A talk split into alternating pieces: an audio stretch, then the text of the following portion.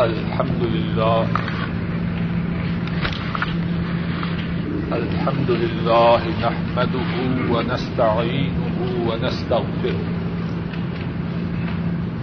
ونؤمن به ونتوكل عليه ونعوذ بالله من شرور أنفسنا ومن سيئات أعمالنا من يهده الله فلا مضل له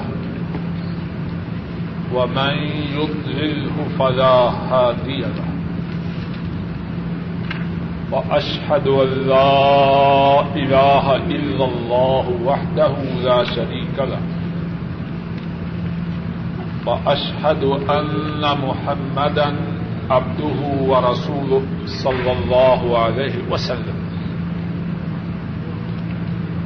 اللهم صل على محمد وعلى آل محمد كما صليت على إبراهيم وعلى آل إبراهيم إنك حميد مجيد. اللهم بارك على محمد وعلى آل محمد كما باركت على إبراهيم وعلى آل إبراهيم إنك حميد مجيد. اللهم انفعنا بما علمتنا وعلمنا ما ينفعنا وزدنا علما.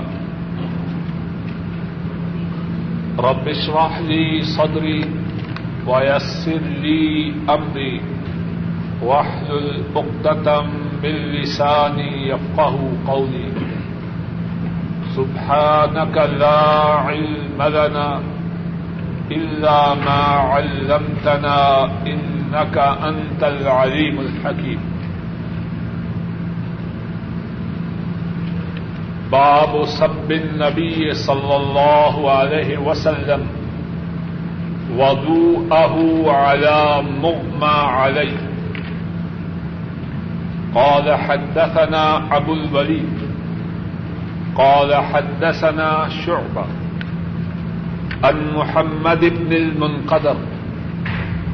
قال سمعت جابرا رضي الله تعالى عنه يقول جاء رسول الله صلى الله عليه وسلم يعودني وأنا مريض لا أعقل فتوضأ وصب علي من وضوئه. فأقلت. فقلت يا رسول الله صلى الله عليه وسلم، لمن الميراث? انما يرثني كذا فنزلت آية الفرائض.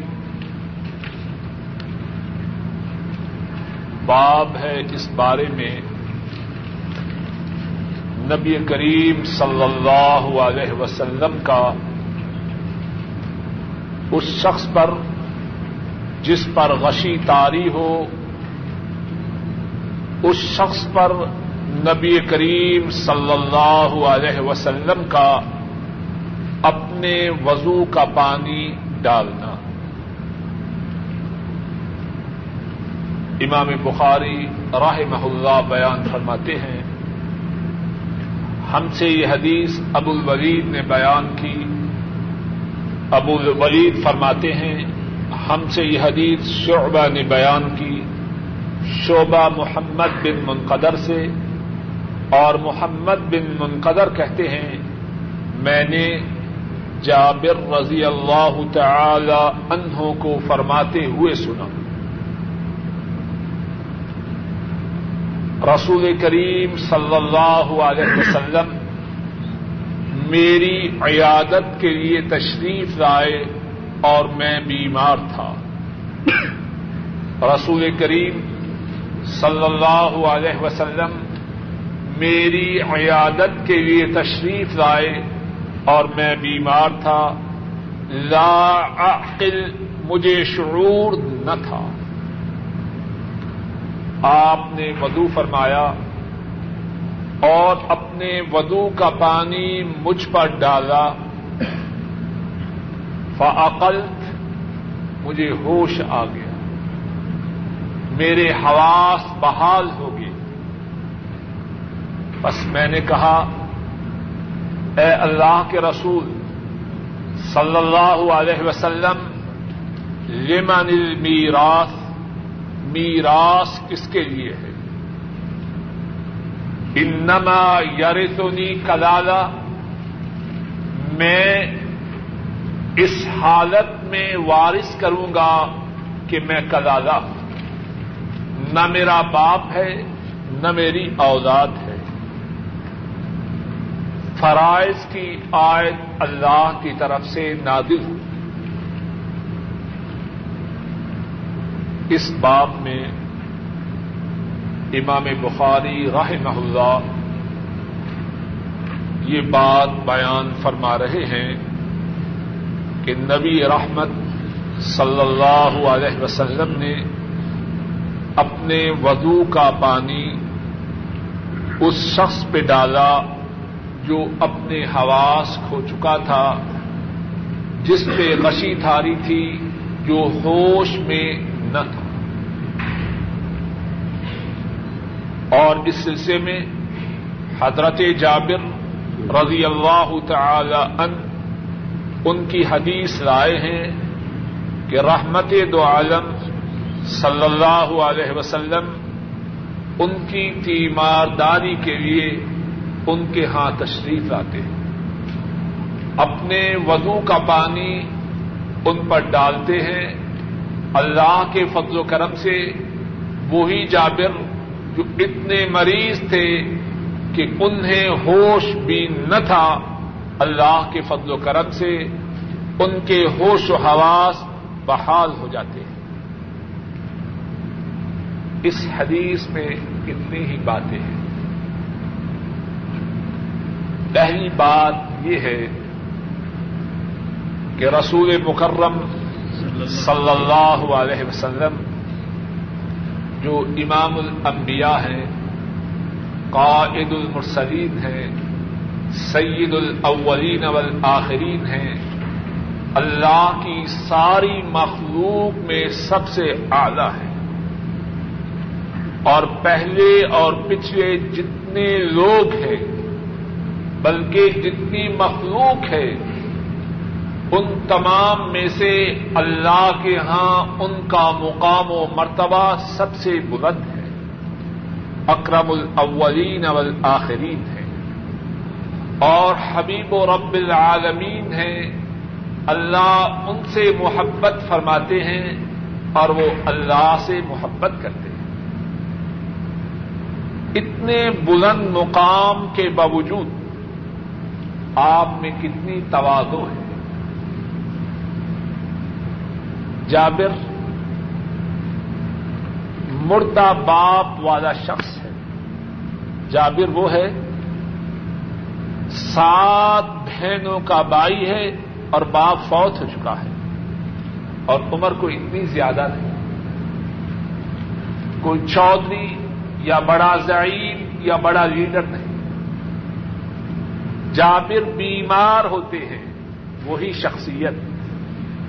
جن ایسا اللہ کی مخلوق میں کوئی نہیں۔ چل کے اس کے ہاں تشریف لاتے ہیں تاکہ اپنے ساتھی جابر کی عیادت کریں۔ کتنی توادو ہے۔ اور سچ بات ہے توادو کی نعمت اسے ہی نصیب ہوتی ہے جس کے اندر کچھ ہو۔ خالی برتن سے کہتے ہیں آواز زیادہ آتی ہم اندر سے خالی ہیں، باہر نتھوں کو پھلائے رکھتے ہیں۔ گردن کو اکڑائے رکھتے ہیں تاکہ کوئی چھوٹا نہ سمجھے اور ہیں چھوٹے۔ وہ کتنی بڑی شخصیت ہے اور توادو کتنی ہے اور اس میں ایک یہ بات بھی ہے کہ مریض کی عادت کے لیے جانا حضرت صلی اللہ علیہ وسلم کی سنت ہے۔ اور صرف اسی مریض کی عادت نہیں کرنا جو اپنے سے بڑا ہو، جو دفتر میں اپنا باس ہو، یا محلے میں ممبر ہو، یا مال و دولت میں زیادہ ہو ان کی عادت کے لیے بھی جانا ہے جو مال و دولت میں، قوت میں، حیثیت میں، مقام و مرتبہ میں اپنے سے چھوٹے ہوں۔ اب کوئی کتنا بھی چھوٹا ہو، کیا اس میں اور مجھ میں وہ فرق ہو سکتا ہے جو رسول کریم صلی اللہ علیہ وسلم اور حضرت جابر میں ہے؟ حضرت جابر کی بڑی شان ہے، لیکن ان کے مقابلہ میں کیا نسبت ہے؟ اور پتا نہیں جس کو میں چھوٹا سمجھوں یا آپ چھوٹا سمجھے وہ اللہ کے ہاں مجھ سے اور آپ سے بڑا ہو۔ حقیقی بڑا جو ہے، کن کی عادت کے لیے جا رہا ہے؟ ان کے مقابلہ میں جو واقعہ تنگ چھوٹا ہے۔ عیادت کے لیے جانا سنت ہے۔ اور صرف اسی کی عادت کے لیے نہیں، بات کو پھر دہراتا ہوں۔ اب بھی لوگ یہ عادت کرتے ہیں، بلکہ اس انتظار میں رہتے ہیں کہ صاحب بیمار ہوں تو کسی بہانے پھلوں کی ٹوکری لے کر اس کے گھر جانے کا بہانہ بن جائے۔ یہ بھی عادت ہے۔ اور ہمارے ملکوں میں انکم ٹیکس کا آفیسر، اس کی بیماری کا بڑا انتظار ہے۔ بیمار ہو جائے کاروباری لوگ فوراً سمجھتے ہیں بڑا اچھا چانس ہے۔ مرے نہ بیمار ہو جائے تاکہ جو ٹوکری لے کے جائیں اس کا نتیجہ مل جائے۔ یہ عادت اس کا اور رنگ ہے۔ ہم جس کی بات کر رہے ہیں وہ اور ہے۔ اللہ کی رضا کی خاطر مریض کی عیادت کی جائے اور اس کا یہ مقصد نہیں جو اپنے سے بڑا اس کی نہ کی جائے۔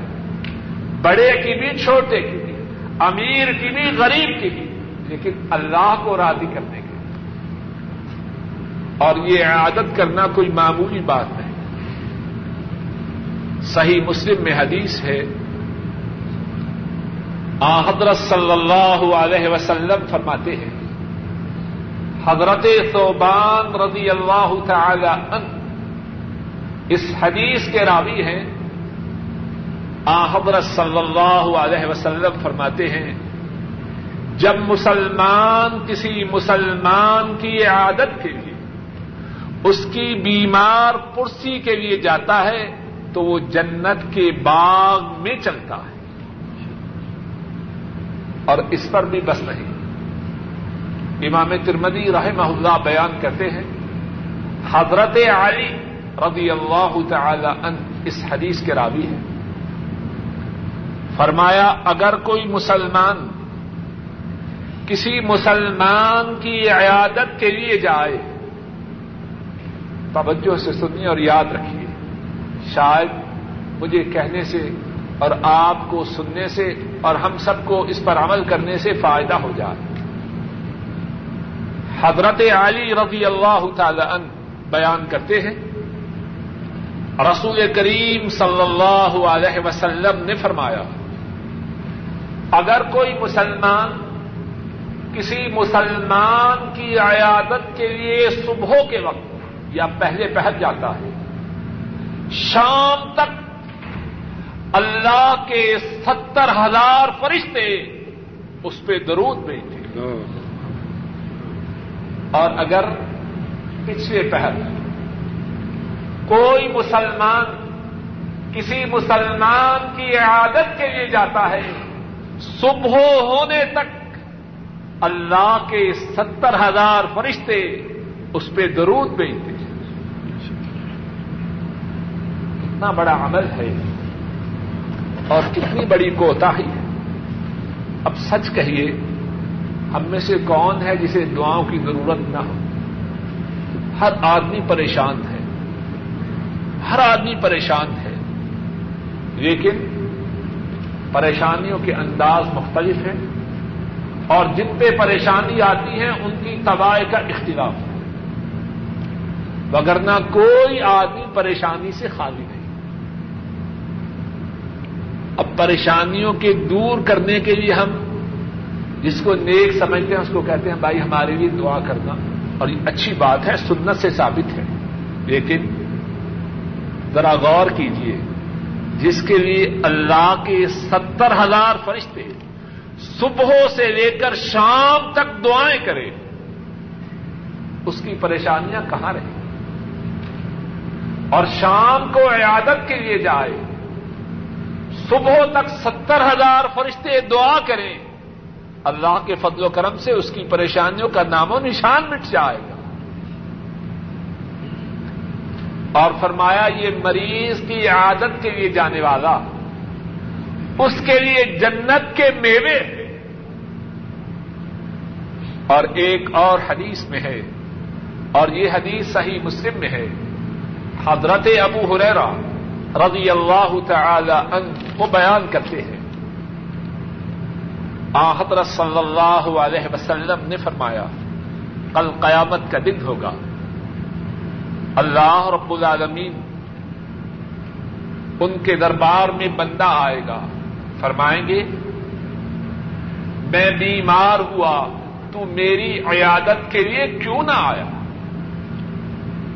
میں بیمار ہوا، تو میری تیمارداری کے لیے کیوں نہ آیا؟ بندہ کہے گا یورپ کئی فاؤد انت رب العالمین؟ اے رب، میں آپ کی بیمار پرسی کے لیے، آپ کی عیادت کے لیے کیسے آتا، آپ تو تمام جہانوں کے رب ہیں۔ فرمایا، تجھے معلوم نہ تھا، میرا فلا بندہ بیمار ہوا۔ اگر تو اس کی عادت کے لیے وہاں پہنچتا، تو تو مجھے وہاں موجود پاتا۔ اللہ کو پانا چاہے۔ اللہ کے بندے بیمار ہوں، ان کی عادت کے لیے جائے، اپنے رب کو وہاں پائے گا۔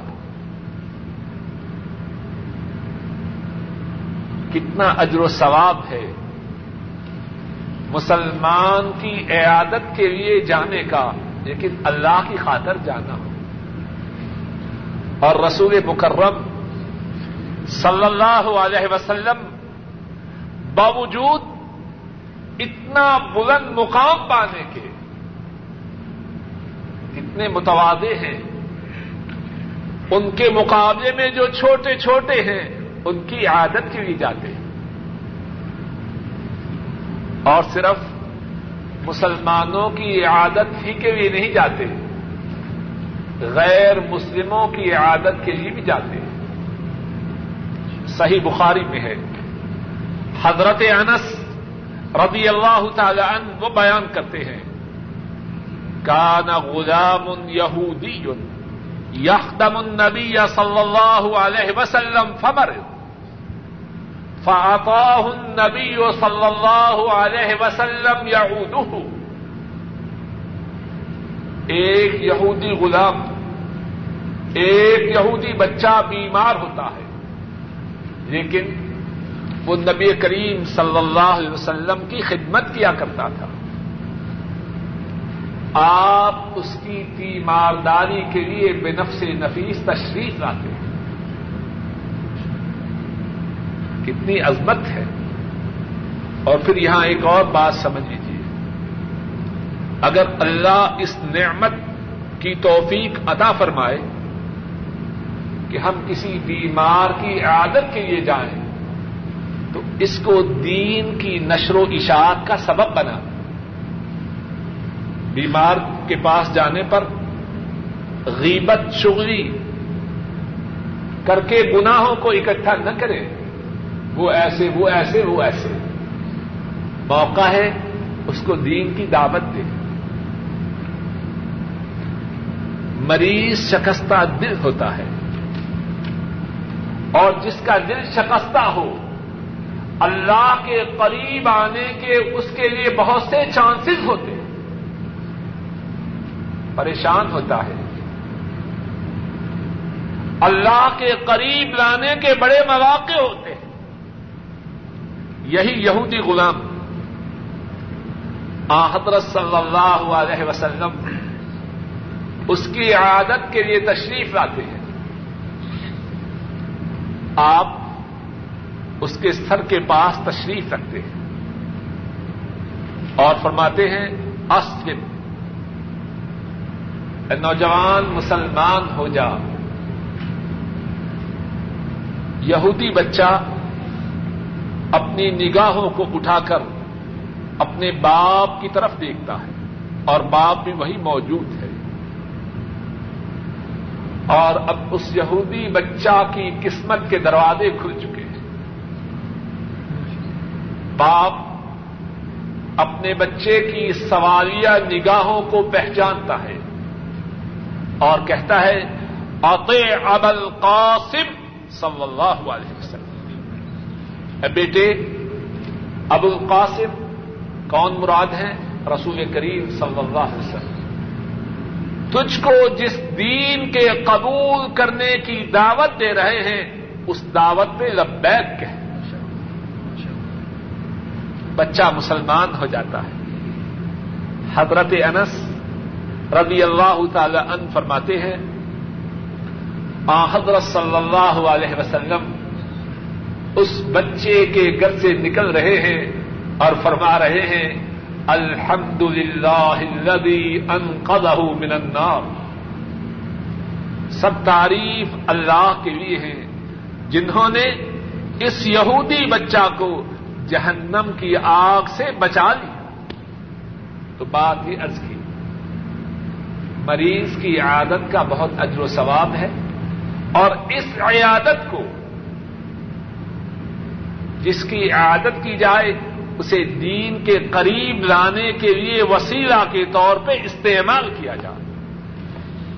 حدیث کی طرف آتے ہیں تو ایک بات اس حدیث سے یہ معلوم ہوتی ہے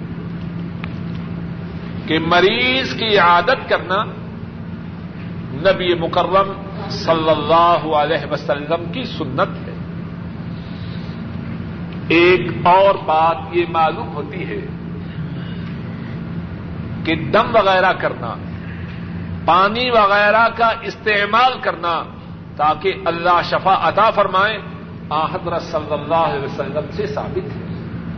آپ وضو فرما رہے ہیں اپنے وضو کا پانی مریض پہ ڈال رہے ہیں اور اللہ کے فضل و کرم سے مریض کو شفا ہوتی ہے۔ اور اس میں بھی نبی کریم صلی اللہ علیہ وسلم کی جو عظمت ہے، آپ کا جو بلند مقام ہے، اس کی وضاحت ہوتی ہے۔ اللہ نے آپ کے وضو کے پانی میں کتنی برکت رکھی ہے۔ اللہ کے فضل و کرم سے آپ کے وضو کے پانی سے حضرت جابر رضی اللہ تعالی عنہ شفا پاتے ہیں۔ ایک اور بات اس حدیث سے جو معلوم ہوتی ہے وہ یہ ہے کہ دین کی بات پوچھنے کے لیے کوئی خاص جگہ نہیں۔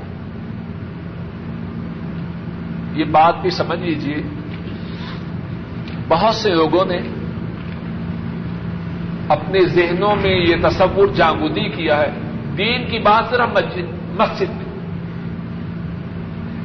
مسجد سے باہر نکلے، دین کو پیک کر کے مسجد کے کونے میں رکھ دیا۔ یہ اسلامی تصور نہیں۔ مسلمان جہاں ہو، دین اس کے ساتھ آ، حضرت صلی اللہ علیہ وسلم حضرت جابر کی عیادت کے لیے تشریف لائے۔ حضرت جابر بے ہوش ہیں، ہوش میں آتے ہیں، دین کی بات پوچھ رہے ہیں۔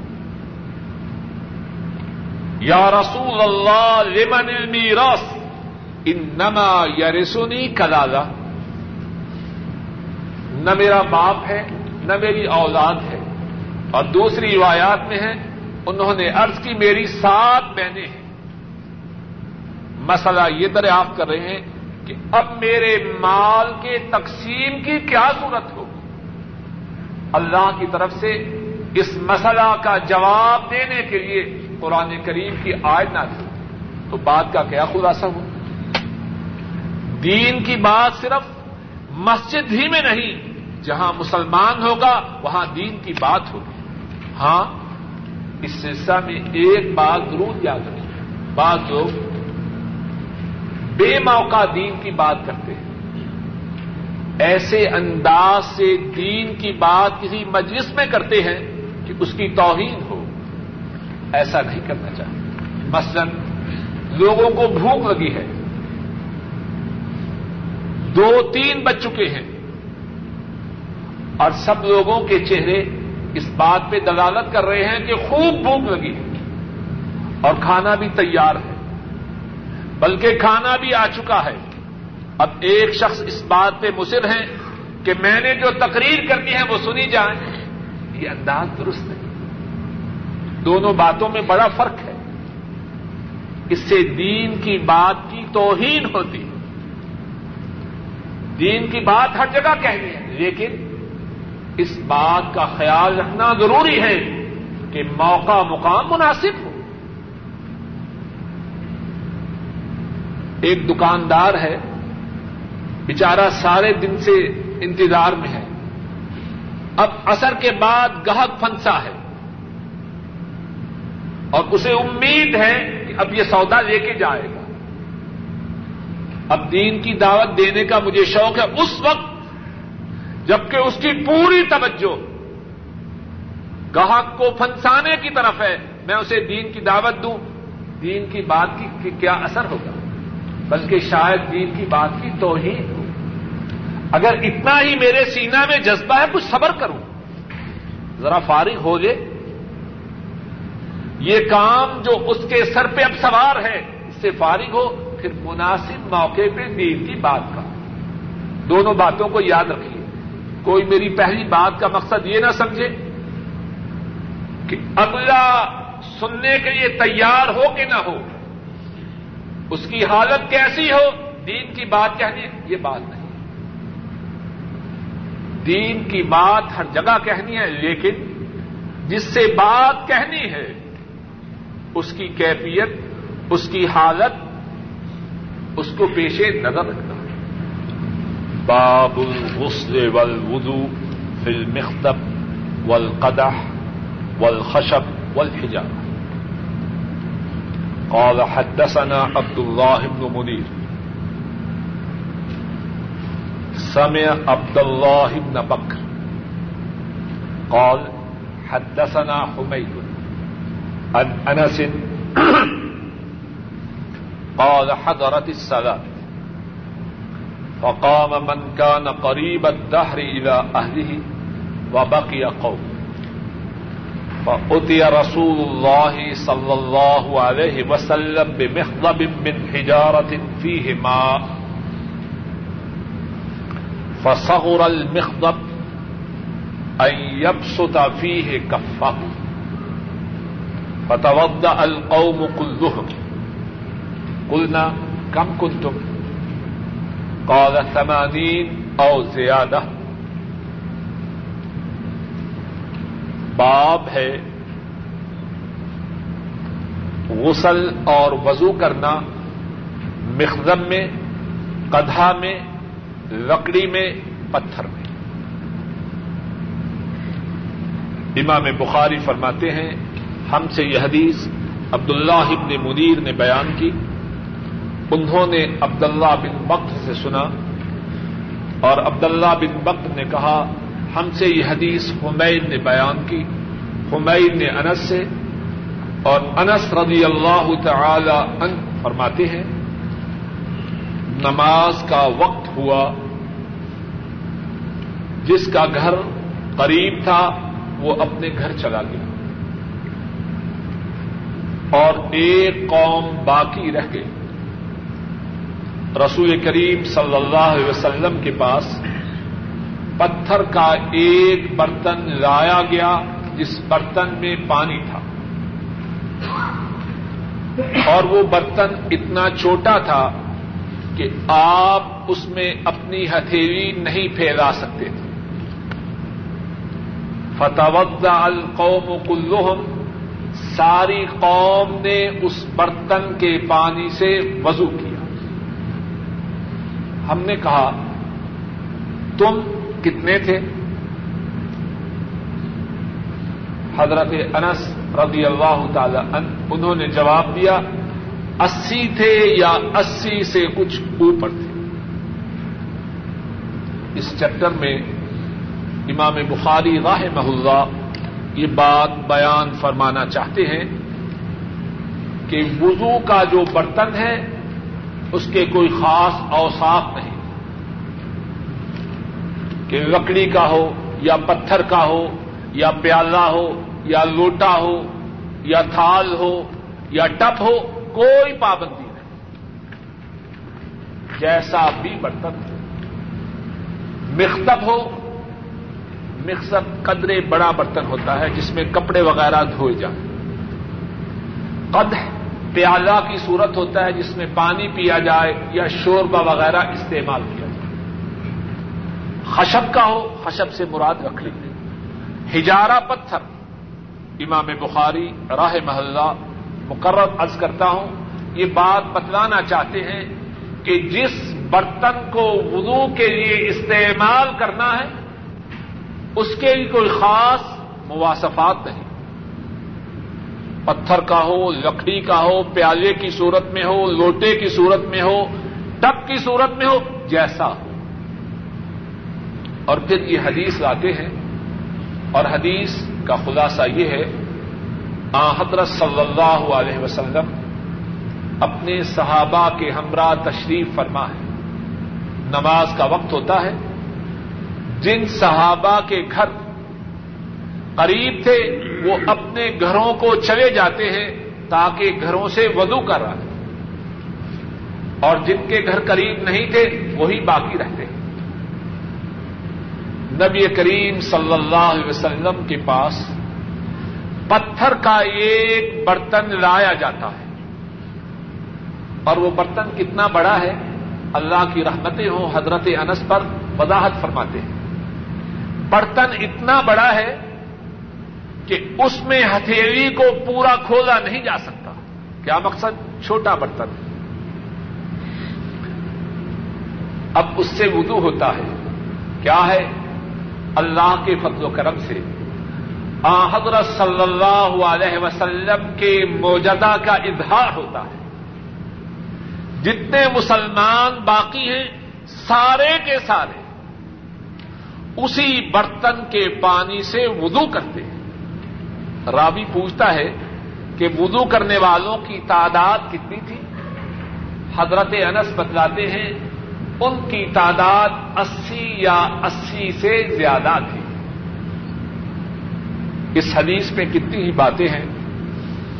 ایک بات تو یہ ہے، جس کے لیے امام بخاری رحمہ اللہ، انہوں نے یہ باپ باندھا ہے، وہ بات یہ ہے کہ آپ نے جس برتن میں وضو فرمایا، وہ برتن پتھر کا تھا۔ دوسری بات حضرت صلی اللہ علیہ وسلم کا اس حدیث میں ایک آپ کے ایک موجزہ کا دکھ ہے۔ چھوٹا سا برتن ہے۔ آپ اس میں اپنا دستے مبارک ڈالتے ہیں۔ اللہ کے فضل و کرم سے موجزہ کا اظہار ہوتا ہے۔ چھوٹے سے برتن میں موجود پانی سے اسی سے زیادہ لوگ وضو کرتے ہیں۔ اور بعض محدثین اور علماء امت بیان کرتے ہیں، حضرت موسا علیہ السلام کا بھی موجزہ تھا۔ پتھر پہ چھڑی مارے، بارہ چشمے پھوٹ جائیں۔ آ، حضرت صلی اللہ علیہ وسلم کا موجزہ مبارک ہے، برتن میں ہاتھ ڈالے۔ اللہ کے فضل و کرم سے، چھوٹے سے برتن کے پانی سے، اسی سے زیادہ آدمی وضو کرے۔ اور اس میں کوئی تعجب کی بات نہیں۔ یہ کس کے حکم سے ہے؟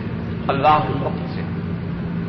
اللہ چاہے پتھر سے پانی کا چشمہ نکالے۔ جس سے کتنی دنیا سے راب ہو۔ اور اگر اللہ چاہیں تو اپنے حبیب صلی اللہ علیہ وسلم کے دستے مبارک کے پانی میں ڈالنے سے کیا اس میں اضافہ نہیں کر سکتے؟ اللہ کے لیے کیا مشکل۔ ڈاکٹر صاحب پڑھیے۔ قال حدثنا محمد بن العلاء. قال حدثنا أبو أسامة عن بريد عن أبي بردة عن أبي موسى رضي الله تعالى عنه أن النبي صلى الله عليه وسلم دعا بقده فيه ماء فغسل يديه ووجهه فيه ومج فيه.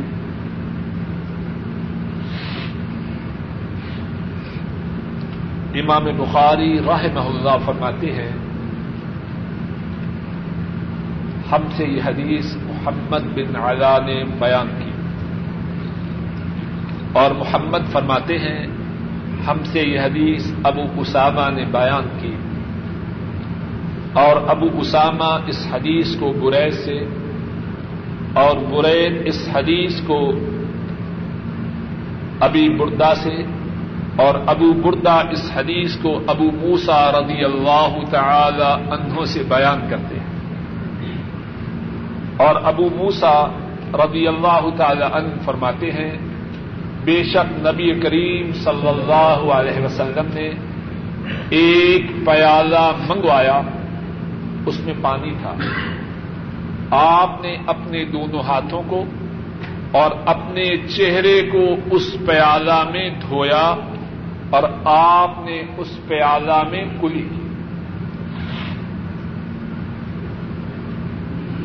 اس حدیث کو، اس حدیث کی صنعت اور متن کے متعلق بات ارض کرنے سے پہلے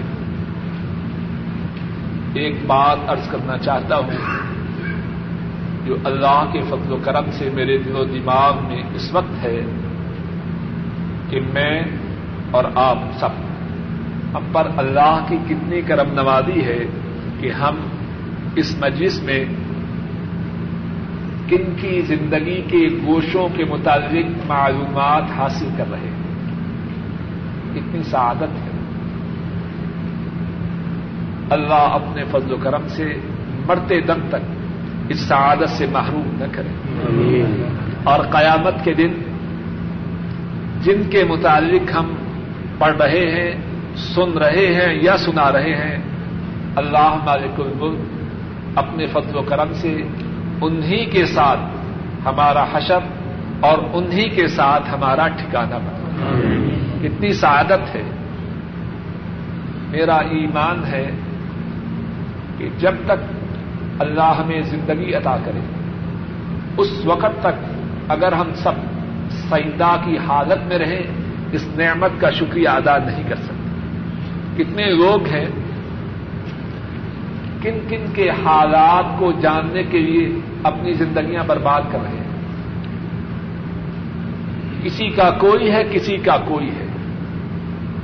مال بھی خرچ کرتے ہیں، وقت بھی خرچ کرتے ہیں اپنی آنکھوں کو بھی برباد کرتے ہیں، اپنے کانوں سے بھی سنتے ہیں کن کے لیے؟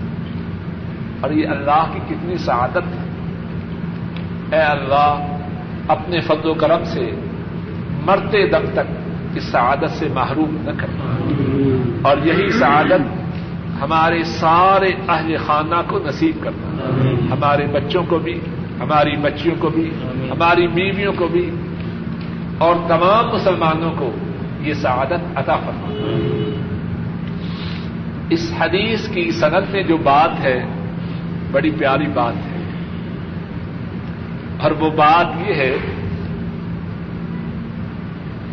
کہ برید اس حدیث کی صنعت میں ہے۔ وہ اس حدیث کو بیان کرتے ہیں اپنے دادا محترم سے۔ برید ان کے دادا محترم ابو بردا ہے دادے عام طور پر پوتوں سے بڑا پیار کرتے ہیں۔ اور دادے پوتوں کو طرح طرح کی چیزوں سے نوازتے ہیں۔ اس سے بڑی کیا نعمت ہوگی کہ دادا اپنے پوتے کی طرف سنت کو منتقل کر رہا ہے۔ خوش نصیب ہے دادا اور خوش نصیب ہے پوتا اللہ ہمیں بھی ایسے ہی لوگوں میں شامل فرمائے اور پھر اسی پر بس نہیں، دادا جو ہے، وہ اس حدیث کو اپنے باپ سے لے رہا ہے۔ فارسی میں کس طرح کہتے ہیں؟ ای خانہ ہما آفتاب پوتا دادے سے اور دادا اپنے باپ سے۔ اور دادے کا باپ پتا ہے کون ہے؟ ابو موسا اشری رضی اللہ تعالی عنہ۔ اور حضرت ابو موسا رضی اللہ تعالی عنہ۔ ان کے متعلق کچھ بات ہو چکی ہے۔ اشاروں میں کچھ بات دوبارہ عرض کر دوں۔ ابو موسا وہ ہے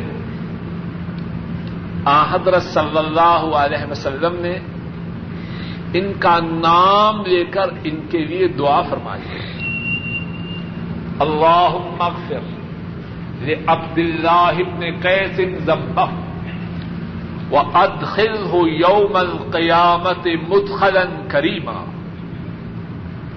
اے اللہ، عبداللہ بن کیس کے گناہوں کو معاف فرما۔ حضرت ابو موسا کا نام عبداللہ ابن کیس اے اللہ عبداللہ ابن کیس کے گناہوں کو معاف فرما۔ اور اور قیامت کے دن اس کا جو مدخل ہے، اس کا جو ٹھکانہ ہے، وہ بہترین بنا۔ اتنی پیاری دعا ہے۔ اور یہی ابو موسا حضرت بریدہ رضی اللہ تعالی ان ان کے متعلق بیان کرتے ہیں کہ میں ایک دن رات کے وقت اپنے گھر سے نکلا۔ کیا دیکھتا ہوں؟ سعید القونین، امام الانبیاء، رحمت دو عالم صلی اللہ علیہ وسلم مسجد کے دروازے پہ کھڑے۔ اور ایک شخص مسجد کے اندر نماز پڑھ رہا ہے۔ حضرت صلی اللہ علیہ وسلم حضرت بریدا سے فرماتے ہیں، یا بریدا ارائیتا ہوں یورائی؟ کیا خیال ہے تیرا؟ یہ جو نماز پڑھ رہا ہے، قرآن کریم کی تلاوت کر رہا ہے، کیا یہ ریاکاری کر رہا ہے؟ حضرت بریدا فوراً ارض کرتے ہیں، اللہ و رسول اعلم۔ اللہ اور اس کے رسول زیادہ جانے کہ یہ نماز میں کھڑا جو قرآن کریم کی تلاوت کر رہا ہے یہ ریاکار ہے یا کیا ہے؟ اللہ اور اس کے رسول زیادہ جانے کیا فرمایا؟ بل ہوا مؤمن منیب۔ لقد اعطی مزمارم مم مزامیر داود۔ اے بریدا یہ ریاکار نہیں۔ یہ تو مومن ہے جو اللہ کے حضور جھکنے والا ہے۔ اس کو اللہ نے اس سوز کا حصہ عطا فرمایا ہے جو اپنے نبی داود علیہ السلام کو عطا فرمایا تھا۔ حضرت برحدہ کہتے ہیں، میں آگے ہوا، دیکھوں یہ کون خوش نصیب ہے۔ کیا دیکھتا ہوں کہ وہ ابو موسا ہے۔ حضرت بریدہ فرماتے ہیں، میں نے ان کو بشارت دی۔ کہ اللہ کے رسول صلی اللہ علیہ وسلم نے تیرے متعلق یہ فرمایا ہے۔ اور یہی ابو موسا حضرت عمر رضی اللہ تعالی عنہ، جب ان کے پاس ہوتے تو حضرت عمر ان سے فرمائش کرتے، آج کے مسلمان بھی فرمائش کرتے ہیں۔ ریڈیو پاکستان میں ہوتا ہے نا فرمائشی پروگرام کس بات کی فرمائش ہے، بات کرتے ہوئے شرم آتی۔ عمر فاروق رضی اللہ تعالیٰ فرمائش کرتے ہیں شوتنا الا ربنا یا ابا موسا اے ابو موسا ہمیں اپنے رب کی طرف شوق شوق دلا۔ اور بعض روایات میں ہے، ذکرنا ربنا یا ابا موسا اے ابو موسا ہمیں ہمارا رب یاد کروا۔ حضرت ابو موسا قرآن کریم کی تلاوت کرتے اور امیر المومنین عمر فاروق رضی اللہ تعالی عنہ ان کی تلاوت کو سنا کرتے اور یہی حضرت ابو موسا جب عراق و ایران میں فتوحات ہوئی، عمر فاروق رضی اللہ تعالی انہوں نے ابو موسا کو بسرا کی طرف روانہ کیا۔ کس لیے روانہ کیا؟ امام دارمی فرماتے ہیں، حضرت ابو موسا بسرا پہنچتے ہیں۔ لوگوں سے فرماتے ہیں، عمر فاروق نے مجھے تمہاری طرف اس لیے بھیجا ہے تاکہ تمہارے رب کی کتاب اور تمہارے نبی کی سنت یہ تمہیں سکھلا دوں۔ اور پھر کس طرح سکھلاتے؟ فجر کی نماز پڑھتے بیٹھ جاتے۔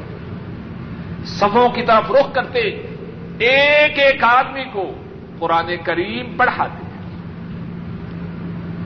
اور امام زہبی ذکر کرتے ہیں ایک موقع پر حضرت انس رضی اللہ تعالی عنہ بسرا سے مدینہ طیبہ آتے ہیں۔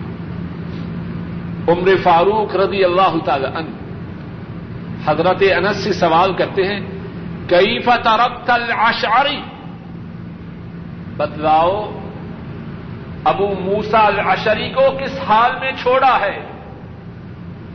بتلاؤ ابو موسا الاشری کو کس حال میں چھوڑا ہے؟ حضرت انس فرماتے ہیں، حضرت انس عرض کرتے ہیں ترقت يعلم الناس القرآن۔ میں نے اسے اس حال میں چھوڑا ہے کہ لوگوں کو قرآن کریم سکھلا رہے ہیں۔ عمر فاروق فرماتے ہیں ان نہ کئی سن ولا تس میں ابو موسا بڑا سمجھدار ہے۔ سمجھدار ہے تو اسی لیے قرآن کریم کی تعلیم میں مشغول۔ اور ذرا غور کیجیے فاروق رضی اللہ یہ جو واقعات ذکر کرتے ہیں، مقصد کیا ہے؟ اس آئینے میں کہنے والا بھی اور سننے والے بھی اپنے چہروں کو دیکھیں۔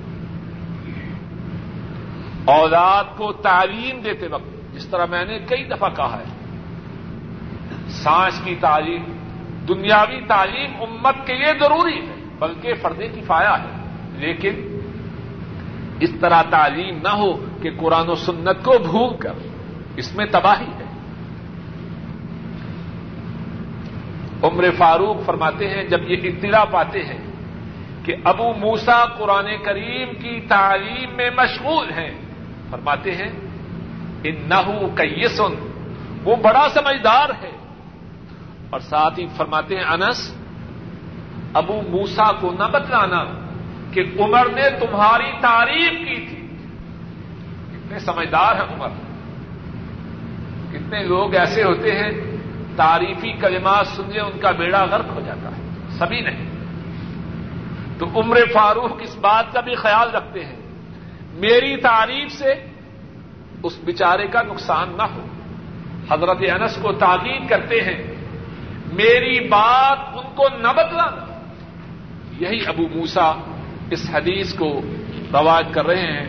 مجھے ذرا ہسپتال ضروری جانا ہے۔